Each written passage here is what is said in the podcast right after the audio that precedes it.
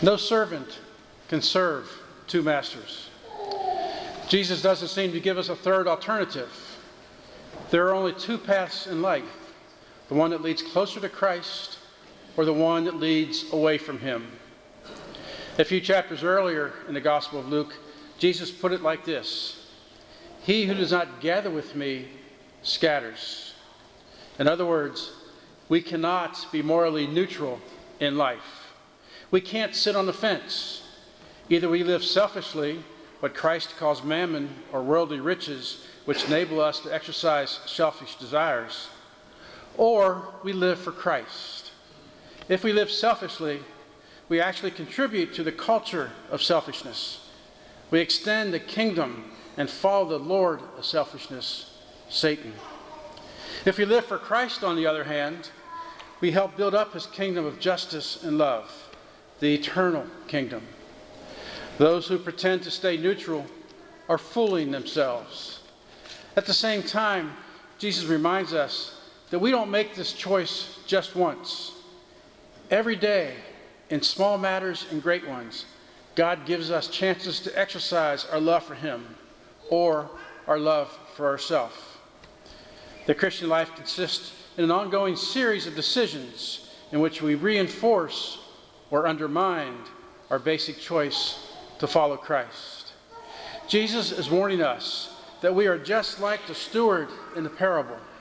We have squandered the gifts that God has given us because we have sinned and have been affected by sin. And sooner or later, we all have to face the music. We will die and face judgment. But in the meantime, we have a golden opportunity to put our lives and talents at the service of the kingdom instead of the service of self. When we serve the wrong master, or when we try to serve two masters, being followers of Christ on the inside and followers of worldly fashion on the outside, we end up living a divided, frustrated life. Do you remember the American classic book, To Kill a Mockingbird, which was made into a movie starring Gregory Peck? The story takes place in a small Alabama town in the 1930s, where relations between blacks and whites were marked by racism long before the civil rights movement. The drama centers on attorney Atticus Finch, a widower with two school aged children.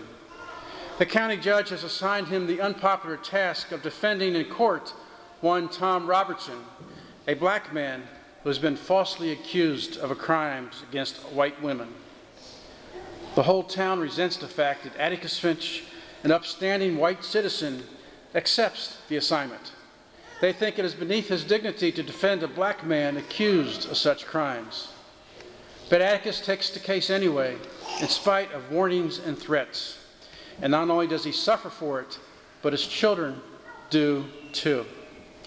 The reason he gives for doing the right thing, regardless of the risk, is very interesting.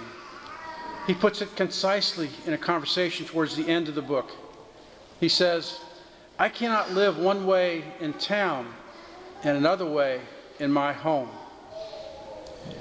That's what it means to have an undivided heart. That was the secret to his integrity his strength of soul, and his peace of mind. Jesus wants us to have undivided hearts, strength of soul, and peace of mind. He wants us to serve only one master, the right one.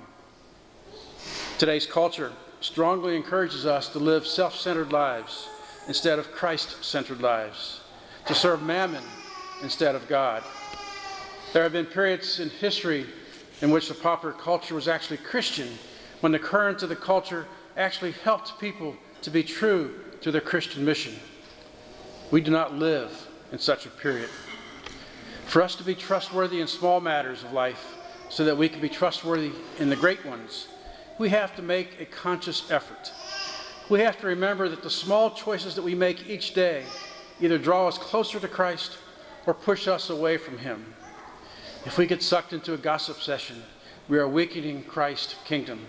If we go the extra mile to help a relative or a colleague in need, we are strengthening it. The key is to remember that to create a habitual mentality that sees daily life as an arena in which we are battling for or against Christ. Another word for that habitual mentality is faith. Our Christian faith is more than just a list of beliefs, it is the way that we see the world.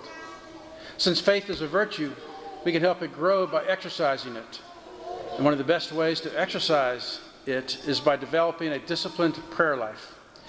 Taking even 10 minutes in the morning, 10 minutes at night to speak with Christ about what's important to Him and what's important to us will do wonders for keeping our faith in shape. So today, let's ask Christ to strengthen our faith so that we can serve Him better. And let's promise Him that this week we will do our part to keep our faith in shape and to serve the right Master.